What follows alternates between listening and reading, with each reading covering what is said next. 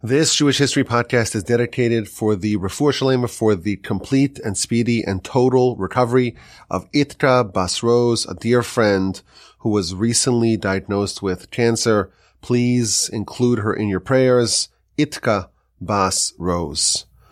It is December and we are nearing the end of the calendar year. And I want to make a brief appeal for your support of Torch in 2023.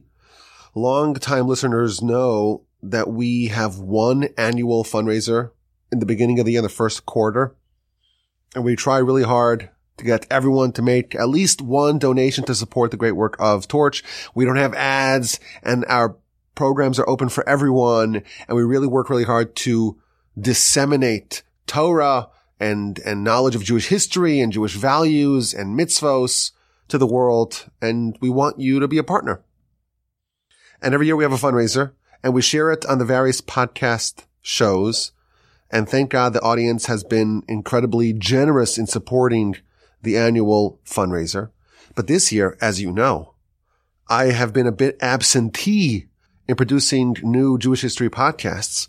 So I never made an appeal on the Jewish history podcast this year. And here it is. If you enjoy our work, if you enjoy the Jewish history podcast and many of our other amazing shows, brought to you by the Torch Center in Houston, Texas. Help us continue our great work by making a donation. Visit our website, torchweb.org. You can find the link in the description of the podcast and support the great work of Torch. And of course, my email address is rabbiwolbe at gmail.com. Learning Jewish history is important for all sorts of reasons. Of course, if you have a sense of Jewish history, that's a way to instill a person with Jewish pride. When we look back at the great personalities of our history and the great accomplishments of our people over the course of our history, it's something to marvel at. Jewish history, it's replete with titans, with, with giants, with exemplars, with the greatest of our species. The story of our people is the story of a nation at the vanguard of global progress, of a nation effectuating seismic change in the world. If you want to be a proud Jew, one way to do that is to study our history. But history is not just there to bolster Jewish pride. It's also imperative if you want to know how to live as a Jew, how to think as a Jew. Jewish history helps you get a sense of the marching orders, of the responsibility, of the mandate of Jewish life. To know what we need to do as a nation, to understand what we as individuals are here to do, what our responsibilities are, we have to look back at our past. We have to study the vital mission that was entrusted to our people and to monitor our progress and to see how far along we've come and to get a sense of what we still yet need to do. Jewish history is also important because it gives context to the suffering, to the struggles, to the challenges, to the ups and downs, to the horrific nadirs of Jewish life. Today, a lot of American Jews, a lot of Western Jews, a lot of Israeli Jews, a lot of Jews worldwide and non-Jews, frankly, are dealing with the reality of rising anti-Semitism and it's a bit terrifying for some. It's dangerous. There's been a huge upswing in attacks against Jews in this country. And I think someone with a basic understanding of Jewish history, such a person is aware that we've always been subject to some degree of anti-Semitism. And sometimes it's hidden. Sometimes it's suppressed. But sometimes it rears its ugly head and that terrible hatred becomes overt, but it never seems to be completely eliminated. A Jew, I always like to say, with a sense of history, always made sure to have a valid passport. You never know when you may need to abscond and find a new haven. And I think today with the outbreak of the war in Israel, of course, this war that began with the brutal and, and fiendish terrorist assault by Hamas, the terrorist organization that has ruled Gaza since 2007, their attack on innocent civilians, killing, brutally killing more than 1200 men, women, and children and seizing hundreds of innocents as hostages. This war and everything that erupted from this conflict. This gives us another reason why it's important to have a sense of Jewish history. This war is happening on many fronts. Of course, there's the ground invasion in Gaza. And there's a war beneath the surface in the labyrinthine Hamas terror tunnel network. And there's the war in the air, the targeted strikes on Gaza, on Lebanon, on the Houthis, and the interceptions from these places. And there are skirmishes in Lebanon with Hezbollah, and we hope that does not escalate. And there have been attacks in Jerusalem and Judea and Samaria, which is, of course, the West Bank. We call it by its biblical name. On the international scene, the geopolitical scene, the diplomatic front in Washington, in the UN, there's a war as well. Weaponry, munition. Israel wants some of those special bunker buster bombs. But there's another front that all of us are part of. All of us are almost on the front lines of this front. And that is the, in the court of public opinion. All over the world, there have been rallies in support of Israel, in defense of Israel, in defense of Israel's right to defend itself. But there are also rallies in support of Hamas. I will remind you, Hamas is a terror organization that targets innocent civilians. And the real front lines of this conflict is really online, on social media. There's a war. And unlike the actual war on the ground, where it seems like Israel's making tremendous progress, and of course, taking tragic casualties along the way, and every soldier that's lost is a casualty. Every civilian is a casualty. Every Jew is an entire world, as we know. But if you look at the boots on the ground, and the tanks and the targeted airstrikes. It seems like Israel is making tremendous progress in their mission of uprooting Hamas. But on the other front, on the front of public opinion, the battle for the hearts and minds of peoples worldwide, I fear Israel is not winning. It's losing on the propaganda front. And of course, we can chalk that up to plain old vanilla anti-Semitism and that's, of course, partially true. But there's another reason why Israel's not winning on the Hasbara front. And that's because of gross ignorance of history. When someone's aperture is very narrow and they don't have a broad perspective, they can be very easily misguided and misdirected and misled.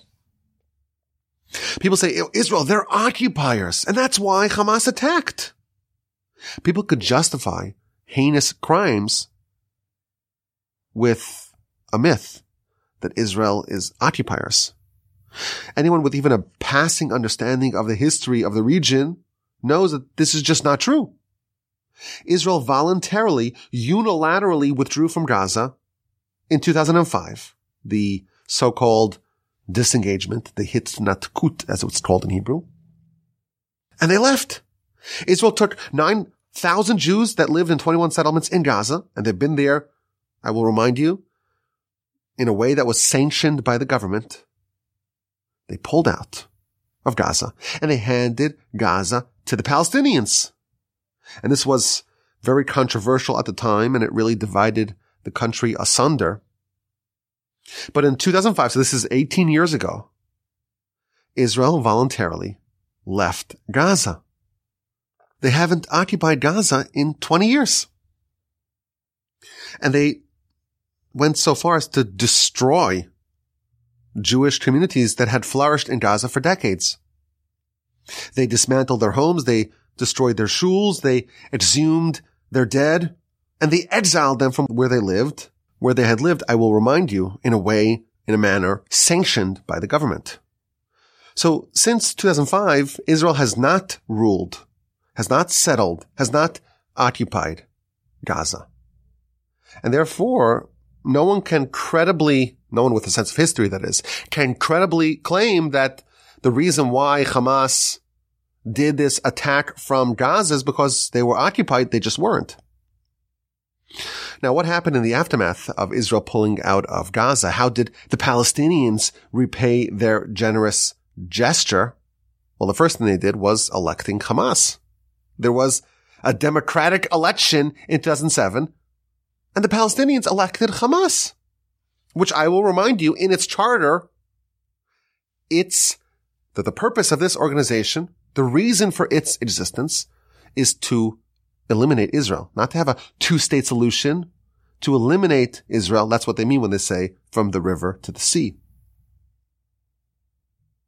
And that began a decade and a half of, or almost two decades now, of, of indiscriminate rocket fire on Israeli civilian homes and towns. And all of life in Gaza, much of it, it's made possible by the Israelis. You know, who provides water to Gaza? It's Israel. Who provides electricity to Gaza? It's Israel. Who facilitates the flow of international cash? The millions of dollars a month that came from Qatar? Israel. Who allowed tens of thousands of Gazan workers to enter Israel and to work and thus to boost the Gazan economy? Israel. And Hamas does not, did not cease from raining rockets on Israeli civilians. And Israel allowed cement to enter Gaza, ostensibly to provide a better life for the local population.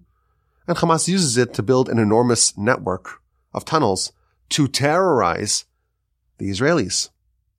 And those laborers, by the way, many of them helped map out Israeli towns to better enable the massacre of October 7th. So to the larger point, how can anyone claim that Israel has been occupiers when they completely left Gaza in 2005? That's only if they are ignorant of history. If you want to have an informed opinion on the Arab-Israeli conflict, on the war between Israel and Hamas, on the war in Gaza, you have to have a sense of where things began and what are the events that happened in the past. Another point. Those who are ignorant of history, they're going to repeatedly fall for fabrications. The Palestinians make a very big effort in media manipulation and propaganda. There's a whole cottage industry called Pallywood where they carefully choreograph Zionist atrocities and there's faked funerals and they even have hired criers, usually old women, to complete the set. If the Jews maybe control Hollywood. Pallywood is dominant in this conflict. And they're gonna lie and the lies will be brazen and blatant. And there's even one memorable video where there was a funeral and the corpse, the, the poor thing killed by the Zionist aggressors. And to make matters worse, the, the corpse actually fell off the stretcher. What a disgrace. But miraculously, he was resurrected and climbed back on the stretcher. A miraculous resurrection in the Holy Land. You'll, you'll be surprised to learn that no new religion was spawned from this miracle. The Palestinians have throughout history repeatedly lied and deceived to advance their cause, especially in the cause of public opinion. And they find no difficulties in getting the international press to accept and to peddle their lies. You recall a few weeks into the war, there was an explosion at a Gaza hospital. And immediately all over the world, headlines blared, Israel bombs Gaza hospital, 500 dead. And that was reported even by the New York Times and the Wall Street Journal and CNN and Reuters and AP. Everyone's breathless about this sensational news. Well, it turns out the hospital was not even hit. It was the parking lot. And there were definitely not 500 casualties a total lie from Hamas, which by the way, all the numbers of the dead from Gaza, they all come from Hamas. don't trust them if you, you wouldn't trust them if you have any sense of history. But of course it gets lapped up by the international media. Oh, and it wasn't even hit by an Israeli airstrike. It was an errant Palestinian Islamic Jihad rocket that landed in Gaza.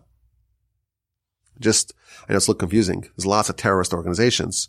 The big one, the mothership is Hamas, but there are all sorts of little ones like Lion's Den and PIJ, Palestinian Islamic Jihad.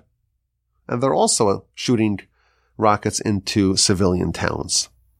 And Israel provided video evidence and audio evidence in the form of a call between two terror operatives. And the Pentagon concluded this was a, a self-inflicted wound coming from a rocket from Gaza. Actually, about a quarter of rockets fired from Gaza towards civilian targets in Israel land inside Gaza and damage Palestinians. So the Palestinians blow up their own hospital and the international press is blaming Israel. And even if you issue a correction, the corrections, as we know, don't stick. The reputational damage can be done. In the words of Mark Twain, a lie gets halfway around the world before the truth has a chance to put its pants on. So Palestinians are these experts, these masters of the lies heard around the world, and Israel is struggling to put its pants on trousers for our listeners who are subjects of Her Majesty the Queen. The Palestinians realized that the penalty for a lie is outweighed by their benefit, their propaganda benefit that they earn. And thus, Palestinians regularly accuse Israel of all sorts of outlandish crimes, total lies, but it finds an audience. Oh, the Jews massacred and they engage in genocide and they're poisoning school children and they're harvesting Palestinian organs. Lies, all of them, but they find an audience. And again, on this front, the propaganda front, the Palestinians are committed to it. And they even prioritize propaganda above the lives of their own children. In fact, the Palestinian arch terrorist Yasser Arafat, he celebrated and he encouraged children to go face off, go, go up against Israeli soldiers and, and tanks. And you know what? If they, if they die, if they get killed, even better. That will advance the public opinion against Israel. That will deal a formidable blow against Israel in the propaganda war. And anyone with a sense of history you're always on the lookout for the fabrications, for the lies, for the propaganda. But those without a strong background in history, they're very vulnerable to be misled.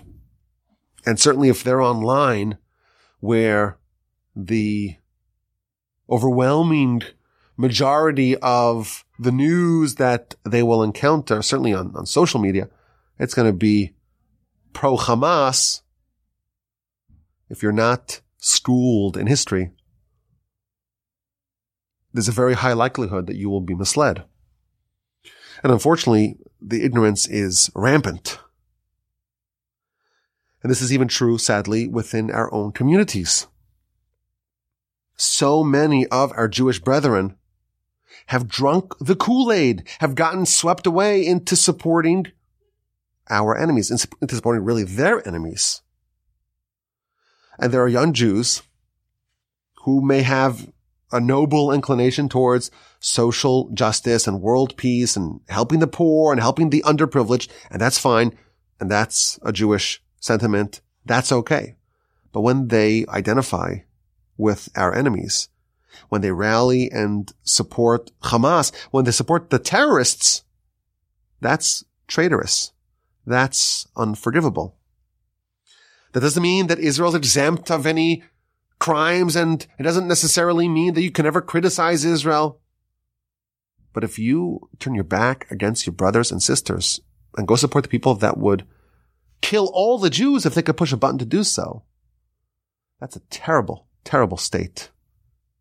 That's a terrible condemnation, really, of our communities. And part of the blame is with the lack of education. If we fail to educate our children, someone else will. If we don't give our children a sense of history, they're going to get a distorted view. If we don't instill within them a love of Israel, an affinity towards Israel, they may be swayed in the direction of our enemies. And to this end, I hope to dedicate a lot of time and effort to prepare presentations on the history and the backstory of the Arab-Israeli conflict and to try to address it from many different angles. So last time we spoke about the history of hostage rescues and hostage negotiations and ransoms. And the time before that, we spoke about the historical background of the Arab-Israeli conflict up to the end of World War I, so 1917, 1918, when the British codified their intent to work towards the establishment of a Jewish homeland in Palestine. That's the famous Balfour Declaration. And for the first time, there's a major world power that is endorsing the idea of Zionism. Today, I want to continue telling the story of the fledgling Jewish settlement in the Holy Land in Palestine after World War II, after the Balfour Declaration, when the British government stated their intention to effectuate a Jewish homeland in Palestine. We're going to focus primarily on what happened in the 1920s as the British declared their intent to help work towards a Jewish homeland. The Arabs are not happy about that at all. The Jews are trying to build out their infrastructure and there is a lot of tension and a lot of violence that ensues. The British would not be the only ones who have a say in determining the future of Palestine. The victors of the Great War, World War I, the Allied powers, they would determine the fate of the captured Ottoman territories in the Paris Peace Conference of 1919. This conference marked the end of World War I and sought to establish a new international order. And lots of things happened in the Paris Peace Conference. There was, of course, the establishment of the League of Nations. This is the forerunner for the UN. And it was championed by Woodrow Wilson, the U.S. president, and he had a very ambitious plan for this conference. He had his famous 14 points that he would use to build a post-war world order. But unfortunately, he suffered a severe stroke that significantly impacted his cognitive abilities. And the delegation was really led by his wife. And the U.S. ultimately did not join the League of Nations and lacking the greatest superpower, really the League of Nations was dead on arrival. It did nothing to unite the world powers and prevent World War II. There was the Treaty of Versailles, which imposed very harsh terms on Germany, including territorial losses, disarmament, reparations, and many argue that that also contributed towards World War II and the rise of the Nazis. There were several new nations like Poland and Czechoslovakia and Yugoslavia that emerged as a result of this conference. But for our purposes, one result of the Paris Peace Conference was the mandates system. And that was a plan to temporarily administer territories that formerly belonged to the now defunct Ottoman Empire and to prepare them for self-government. So these were not permanent control, permanent administration of these lands. But the Lebanon and Syria, they were placed under, under a French mandate with the plan to eventually transition towards self-government. Iraq was placed under a British mandate and Palestine was placed under a British mandate as well. Now, what lands were included in the British mandate for Palestine? This is very important. The plan included the lands on both sides of the Jordan River. the initial mandate included the lands, if you look at the map today, the man, the lands that now contain the state of Israel, that's on the western side of the Jordan River, and the Hashemite kingdom of Jordan on the eastern side of the Jordan River. Both lands were included. And the British very early on made a decision to designate all of Transjordan, i.e. all of the mandate on the eastern side of the Jordan. All of that would be for an Arab state with zero Jews. So these lands, if you know your scripture, they include many lands that were historically Jewish, the lands that were conquered by Moshe on the east side of the Jordan. All of Transjordan, which equaled about 75% of the land in the mandate, would be first designated for an Arab state, the state of Transjordan. Now it's called, of course, Jordan. And the Jews that lived there, they were forced to leave. So the bulk of the land in the British mandate for Palestine would be free of Jews. And if the Jews hoped to get any land, that would only be possible in the remaining 25% of the land on the west side of the Jordan. But unlike Transjordan, the eastern lands, which would be 100% for the Arabs, the Jews would have to share their land with the Arabs on the other side of the Jordan. So if you've ever heard someone saying that Jordan is the Palestinian state, this is the historical background of that position. The original British mandate, if things were fair, would be divided into two states, a Jewish state and an Arab state. Instead, 75% off the top went to an exclusively Arab state, and the Jews would have to slug it out with the Arabs if they wanted anything on the west side of the Jordan. And it's, it's maddening that the British always seem to favor the Arabs, despite the Arabs supporting the Ottomans in World War I. The Jews supported the British in World War I. In fact, they fought against the Ottomans. During World War I, there was an army battalion raised in London, the Jewish Legion. This idea, the idea for a Jewish legion to fight with the British against the Ottomans, it came from one of the great Zionist leaders, Ze'ev Vladimir Jabotinsky. He's the father of revisionist Zionism, which is today the Likud party. Him together with a dashing one-armed warrior named Joseph Trumpeldor. And these soldiers were bedecked with a Star of David ornamentation on their uniforms, and they fought against the Ottomans alongside the British. And this is a very significant development because this was the first all Jewish military unit that was organized, the first one in about 2000 years. And this will be a critical precursor of the Israeli defense forces. Ultimately, the Jewish Legion comprised five battalions and 5,000 men, including such luminaries as David Ben Gurion, the first prime minister of Israel, Levi Eshkol the third, Yitzchak Ben Tzvi was the first president of Israel. Both of the Bens, David Ben Gurion and Yitzhak Ben Tzvi, both of them had been expelled from Palestine by the Ottomans. And this legion participated in several of the pivotal battles against the Ottomans, both in Gallipoli and in Palestine.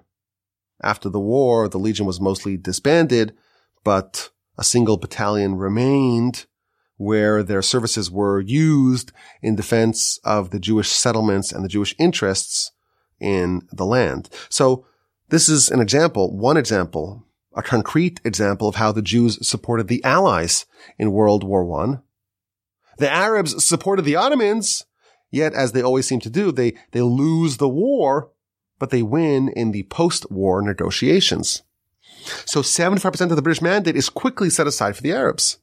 And the only lands left for the Jews will be the remaining 25%, which, of course, they would have to split with the Arabs. Now, the Arabs resisted any Jewish state in any part of the land. In fact, they did not even tolerate a Jewish presence in the land. The second to last mayor of Jerusalem under Ottoman rule in his speech to the King Crane Commission in 1919 said, quote, it is impossible for us to make an understanding with the Jews or even to live together. Their history and all their past proves that it is impossible to live with them.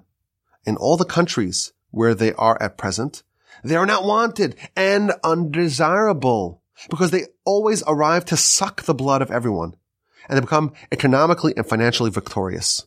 If the League of Nations will not listen to the appeal of the Arabs in this country, it will become a river of blood. This is a speech given by an Arab official. Of course, it's an abominable speech, dripping with vile anti-Semitism, but it is indicative of the Arab perspective on the fledgling Jewish settlement. And as evidenced by the Arab violence that ensued, he was not alone in his sentiments.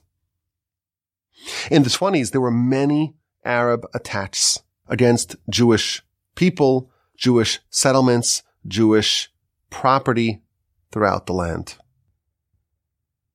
As the prospects of the Jews actually building a state, and as more Jews came there, the attacks intensified.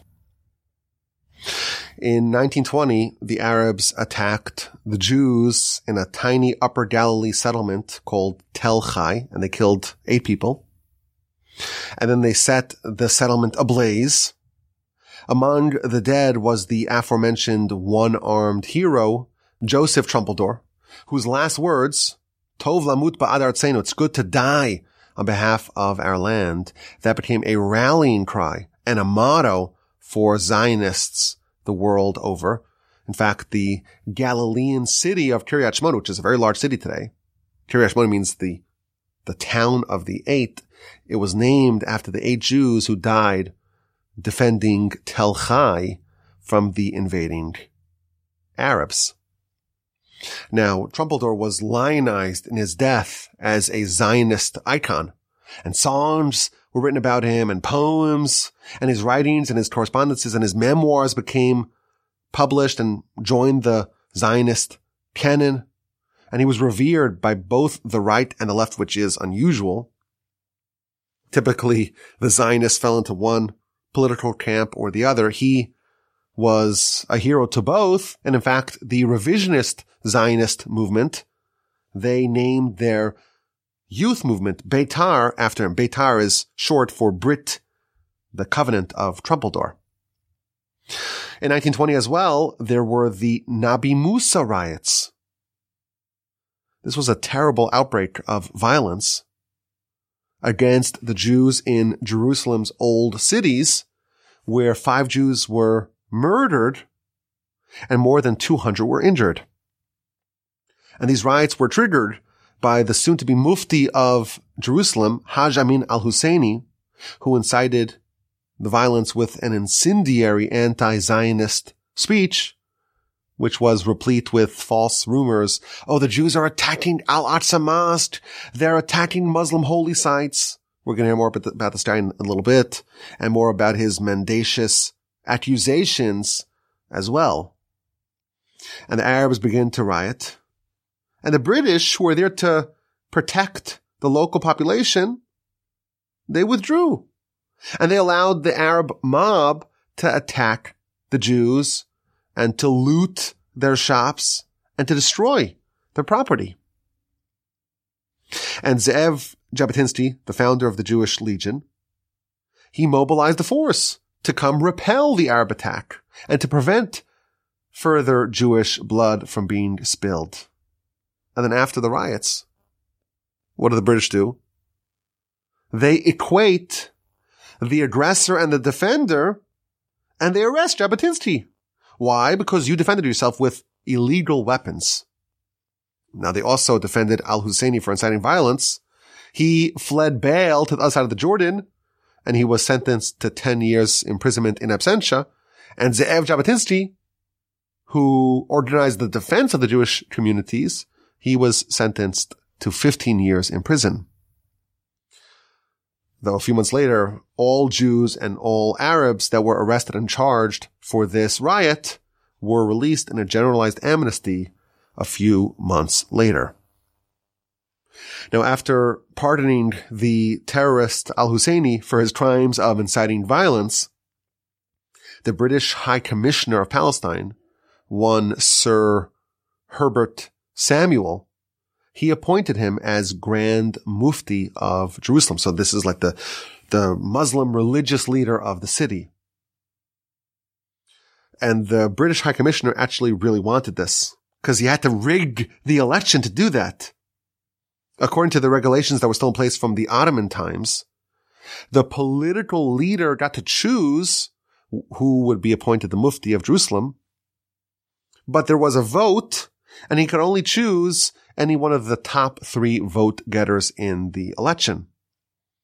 Now in the election, Haj Amin al-Husseini came in fourth, but Sir Samuel really wanted him for inexplicable reasons.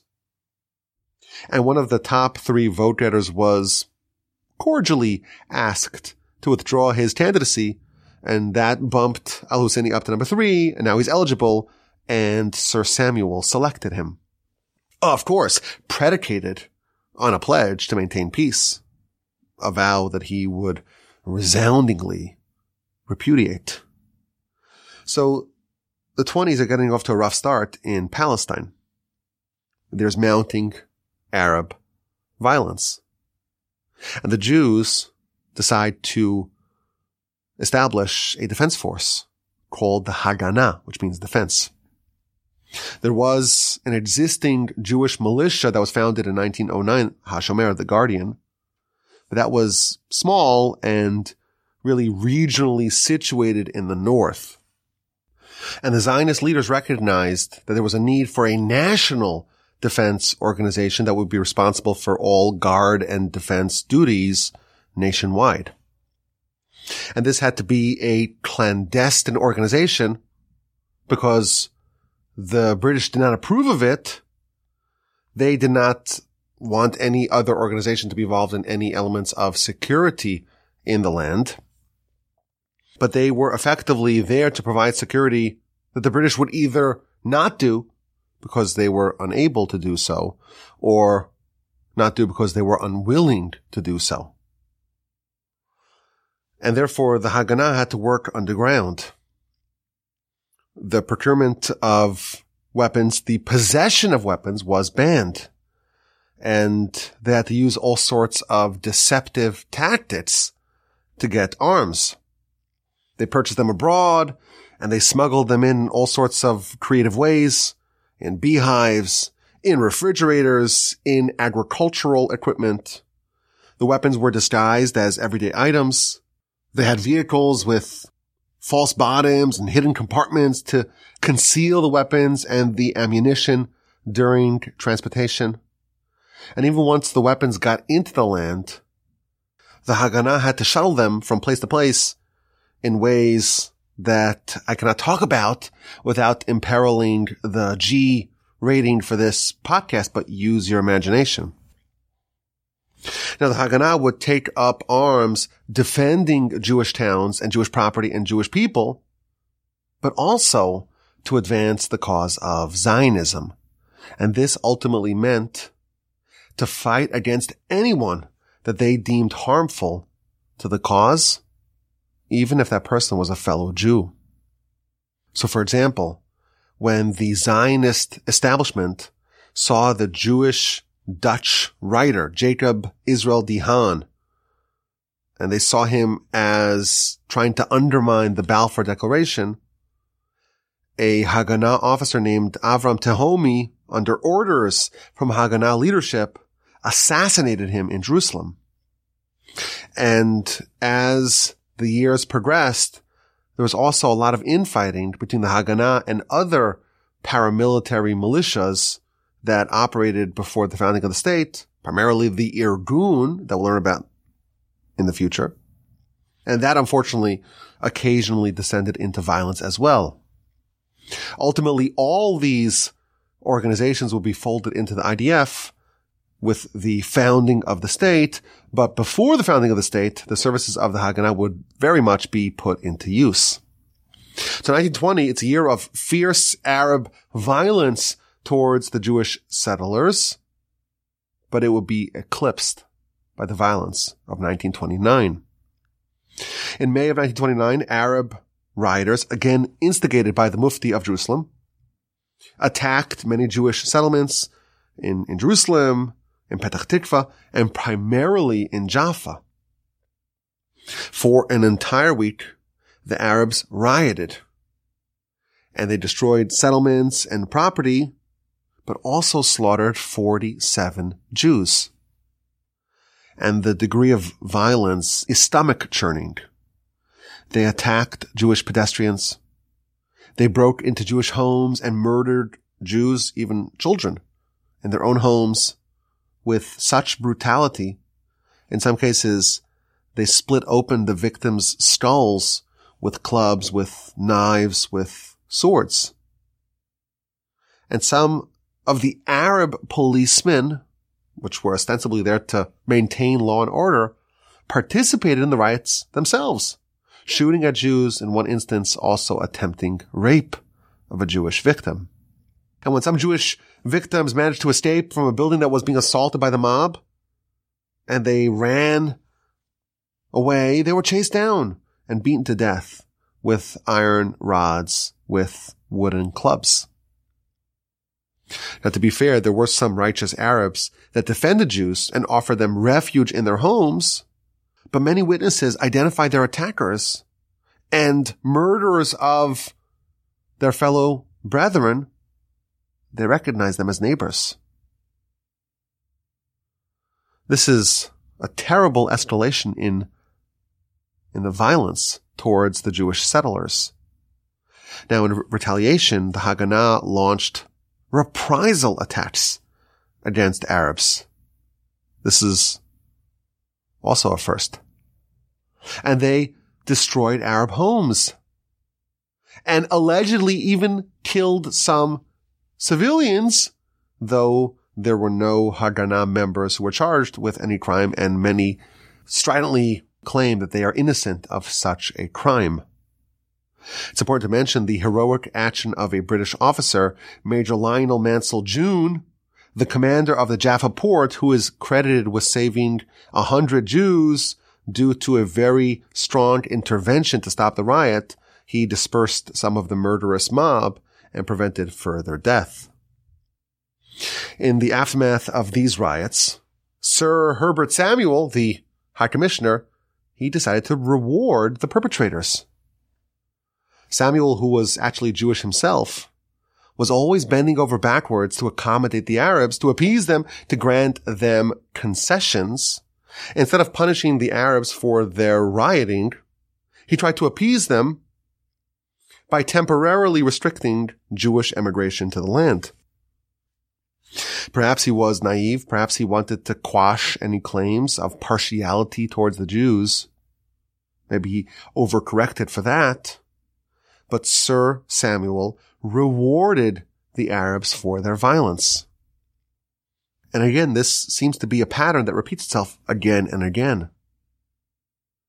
The very behavior that they sought to minimize, the British incentivized.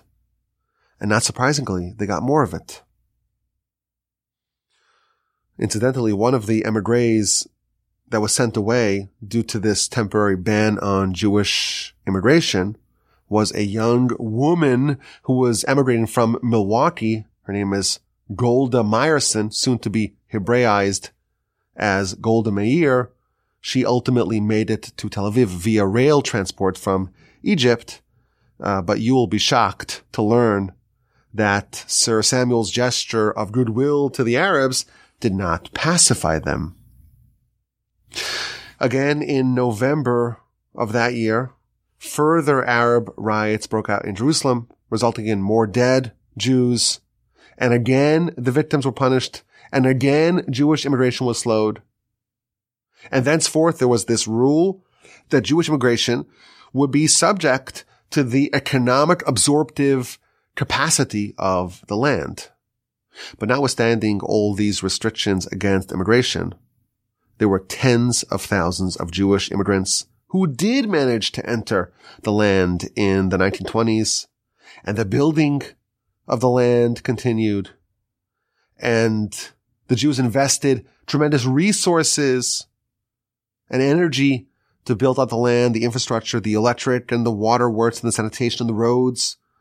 And newspapers and sports organizations and buying more land and establishing more towns and building more settlements and more communities and more moshavs and more kibbutzim, hospitals and other healthcare facilities. And of course, agriculture, irrigating the land, removing the swamp, draining the swamps, making the desert bloom again. Many have looked at the remarkable miracle of taking a desert and having it bloom once again. They look at that as a fulfillment of the prophecies where we're told in the prophecies that the land will become a barren wasteland when absent of its Jews and will bloom and blossom with their return. I will remind you again that the Jews only built on land that was owned by the Jews. And they took great care to respect the rights of the Arab inhabitants. They perhaps naively believed that coexistence would benefit everyone. Building the land was not easy. It was hard. Many immigrants died of malaria. Many were unemployed. Many actually left due to the harsh economic conditions. But slowly and gradually, the Zionist dream was being actualized. And the building out of the land was not only in the physical and material elements of the land, but also in the spiritual aspects. In 1924, Rabbi Avraham Grodzinski, the exemplar of Slobodka, he arrived in the city of Hebron, Hebron, with a cadre of exceptional Torah scholars, and he founded the Hebron Yeshiva, which was a branch of the Slobodka Yeshiva in Lithuania. And as we shall see, these, we could call them spiritual emigres, they would suffer from Arab violence alongside the rest of the pioneers in a terrible and brutal way. Now, throughout the 1920s, the cycle of Arab violence towards Jews continued, but it was sporadic and episodic after 1921 until it wasn't.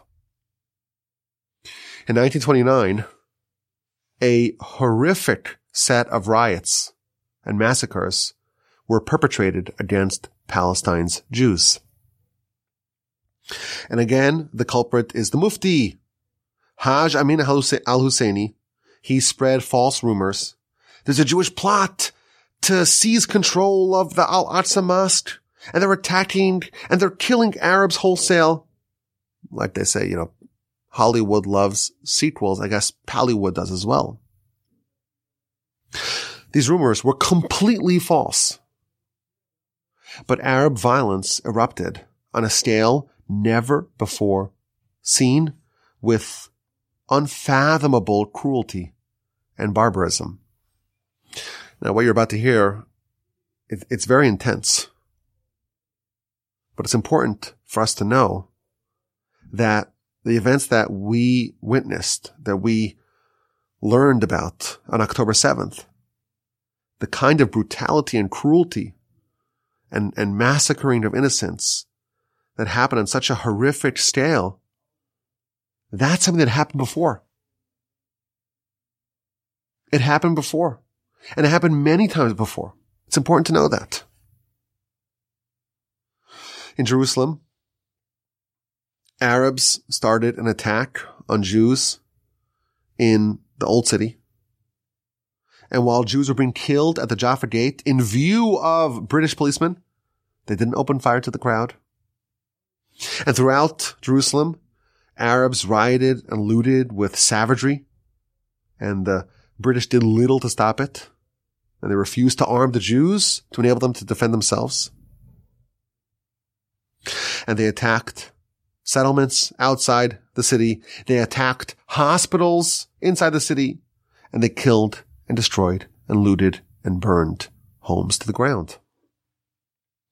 In the Jewish village of Moza outside Jerusalem, the Jews always had good relationships with the Arabs nearby. But that did not stop the Arab rioters from savagely attacking the Maklif family. And included amongst the attackers was the lone police officer in the region and even a shepherd that was employed by this family. An Arab shepherd who's employed by the family attacked and killed the people there. The father, the mother, a son, two daughters, and two guests. And the brutality, it's just inhuman.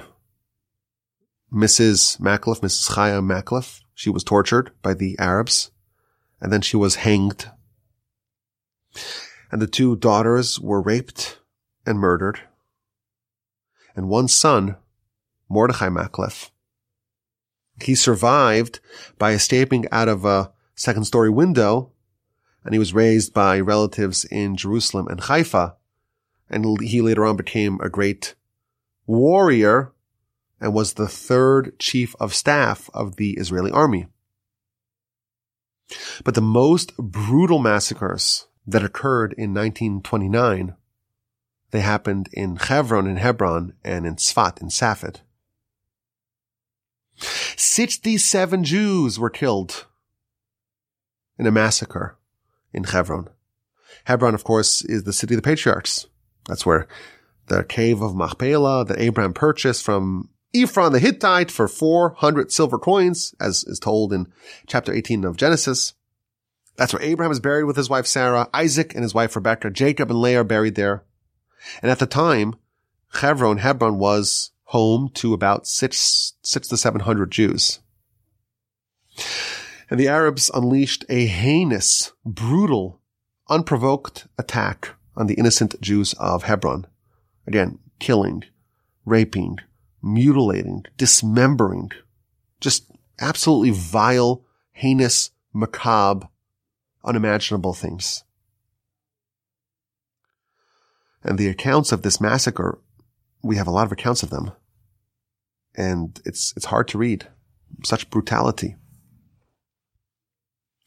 But I think it's important to know what happened and to perpetuate what happened. You have to know your enemy. You have to know what you're up against. You have to know what these people are capable of doing. Sir John Chancellor, who was the British High Commissioner, he took that post in 1928. He wrote in a letter, the horror of it is beyond words. In one house I visited, not less than 25 Jewish men and women were murdered in cold blood. Recall how the Slobodka Yeshiva opened a branch in Hebron in 1924 many of the yeshiva students were butchered and massacred by the Arabs of Hebron. The first one murdered was a 24 year old yeshiva student named Shmuel Rosenholz. And the attack began on Friday afternoon, August 23rd, 1929. And it's Friday afternoon, so most of the yeshiva students were preparing for Shabbos, and the yeshiva building was mostly empty. But this student, he was already ready for Shabbos and he was studying Talmud in the study hall by himself. And the beasts, they crushed his skull with a large rock and they stabbed his body with daggers, thereby drenching the book of Talmud that he was studying, drenching it with blood. Now there was a leader in the community. His name was Eliezer Dan Slonim and he had somewhat friendlier relationships with the Arabs. He was the son of the old rabbi of Hebron, and he was a member of the city council, and he was a director of the Anglo-Palestine Bank. And they thought for sure, you know, the Arabs won't start up with him. And he offered the Jews to come stay with, with me. And everyone assumed that would be a place of refuge. And many of the Jews in the city, in the community, they took his offer for shelter, including 40 yeshiva students.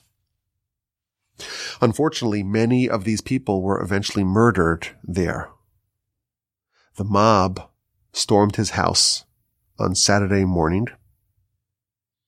And when they confronted him, they said, we'll, spare all of Hebron's Sephardic Jews if he just hands over the yeshiva students that were hiding in his home.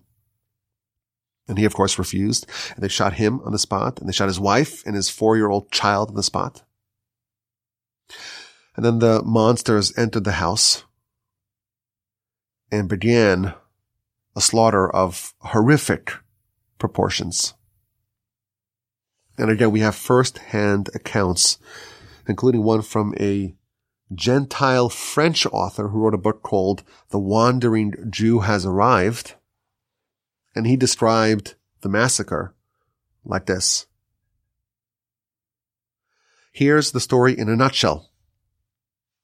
They cut off hands. They cut off fingers. They held heads over a stove. They gouged out eyes. A rabbi stood immobile, commending the souls of his Jews to God. They scalped him. They made off with his brains. One after another, they sat six students from the yeshiva and slit their throats. They mutilated the men. They shoved 13 year old girls, mothers, and grandmothers into the blood and raped them in unison. And these descriptions are unbelievably cruel and brutal. And you read, you could read it online, you could read more descriptions if you are brave enough to do that. But they talk of castrations and terrible torture, mutilations, beheading of babies, disemboweling, burning people alive, widespread rape. Uh, you get a sense when you read this, like this is the same thing that happened on October 7th. And it happened in 1929, almost 100 years ago, by the same people, attacking the same people. I want to mention some relatives of mine. My grandmother's uncle, so my great great uncle, his name was Rabbi Moshe Grodzinski. He was the brother of the aforementioned Rabbi Avraham Grodzinski. He was tortured before he was killed. These beasts, I've no other word to describe them, beasts, they tore out his left eyeball and they cut out his brain. And his blood was found splattered all over the ceilings and the wall.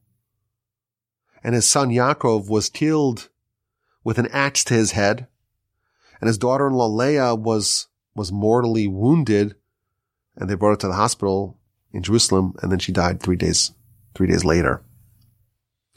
Now the British authorities, they launched a commission to report on these massacres. And here's a quote from the commission report. Arabs in Hebron made a most ferocious attack on the Jewish ghetto and on isolated Jewish houses lying outside the crowded quarters of the town. More than 60 Jews, including many women and children, were murdered, and more than 50 were wounded. This savage attack, of which no condemnation could be too severe, was accompanied by wanton destruction and looting. Jewish synagogues were desecrated. A Jewish hospital, which had provided treatment for Arabs, was attacked and ransacked. The aforementioned High Commissioner John Chancellor condemned these attacks and called them atrocious acts committed by ruthless and bloodthirsty evildoers. Murders perpetrated upon defenseless members of the Jewish population accompanied by acts of unspeakable savagery. In total, 67 Jews were killed including 24 students from the Hebron Yeshiva. There were 480 some odd survivors of this attack, and they were evacuated to Jerusalem. And in fact, the Hebron Yeshiva relocated to Jerusalem, and it still exists today. In fact, it is one of the largest and most prestigious yeshivos in the world. As an aside, important to know, the Palestinian Authority. So these are the moderate ones. This is not Hamas. Hamas, they're, they're very radical. This, this group is, they're moderate. Led by Mahmoud Abbas, he's a moderate. If you could just get past his dissertation of Holocaust denial. Eh, if you just get past that, they're a partner for peace. Every single year, they celebrate these terrorists who committed these unspeakable crimes in Hebron in 1929. Every single year they celebrate them and they commemorate them with a ceremony. And of course, we all wonder why, why is there no peace in the land? The final area where the Arab rioters massacred Jews was in Sfas, the iconic Galilean city. I want to read to you again from the Shaw report that was done by the British Commission after the riots. At about 5.15 on the 29th of August, Arab mobs attacked the Jewish ghetto in Safed in Sfas, in the course of which some 45 Jews were killed or wounded. Several Jewish houses and shops were set on fire, and there was a repetition of the wanton destruction which had been so prominent a feature in the attack at Hebron. And again, it was an orgy of macabre barbarism and brutality. Just absolute butchery, mutilation, and murder. David HaKohen, he was a resident of Tzfat, and he would go on to serve in the Israeli Knesset after the founding of the state.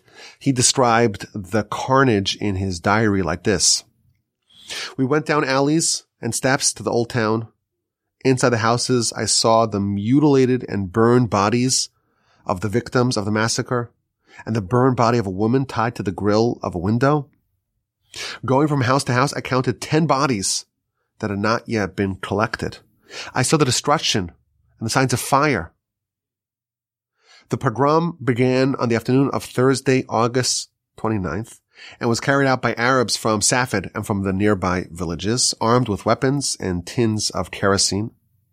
Advancing on the street of the Sephardi Jews from Kfar Meron and Ein Zeitim, they looted and set fire to the houses, urging each other on to continue with the killing. They slaughtered the schoolteacher, Afriat, together with his wife and mother. They cut the lawyer Toledano to pieces with their knives. Bursting into the orphanages, they smashed the children's heads and cut off their hands. I myself saw the victims. Yitzchak Mamon, a native of Safed, of Tzfat, who lived with an Arab family, was murdered with indescribable brutality. He was stabbed again and again until his body became a bloody sieve, and then he was trampled to death. Throughout the whole pogrom, the police did not fire a single shot. One final contemporaneous account from a missionary a Christian missionary who was in Tzfat in Safed at the time. This is a quote. One of our church members came running to tell us that all the Jews were being killed. A few minutes later, we heard women shrieking their jubilant refrain from the Muslim quarter and saw men running with axes and bludgeons in their hands. Urged on by the women, we heard rifle and machine gun fire all around us. Wild Arabs had come up from the valley unexpectedly into the Jewish quarter and began at once a systematic slaughter of the Jews. Some escaped with injury only, but 22 were killed outright in the town. The inhumanity of the attack was beyond conception. Women were gashed in the chest. Babies were cut on the hands and feet. Old people were killed and plundered. By the end of the 1929 rioting, the death toll was 133 Jews killed by the Arab mobs. And again, I think it's important to know this because you, you hear these descriptions and it sounds eerily similar to the events of October 7th. We have to know that this sort of behavior has happened over the course of a hundred years. It's endemic to the people who perpetrated it. There has been Arab and Muslim violence of this type for a hundred years in the land. And again, the, the level of brutality and cruelty we, we can't even fathom. It's completely foreign to our people and truthfully to decent people worldwide.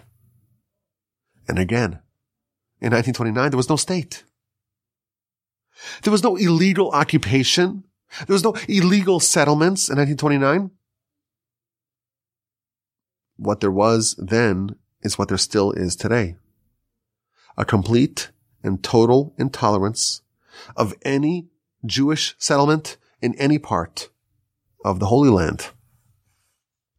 When they talk about the river to the sea, this is what they mean. And again, of course, it's not all the Arabs. We all know that. But there's enough for us to not ignore them. And there are people, many of them, I would argue most, but that doesn't even matter. They want the land, the Holy Land to be completely empty of any Jews and will resort to unspeakable violence to do it. This happened within recent memory. Of course, the story is not over. The Arab violence against the Jewish settlers in the land, it was fierce and intense in the 1920s. It escalated precipitously in the 1930s and it became more organized and more coordinated and more deadly. And the Jews themselves failed to get along. They weren't really united. There were different factions amongst the Jews. And the British began to plan their exit and they sought to divest themselves of this mess. A lot happened in the Jewish Arab relations in Palestine in the 1930s. And please God, we will cover it next time on the Jewish History Podcast. Hopefully in good health and in great spirits, please God. Again, we are hoping and praying for good news from Israel.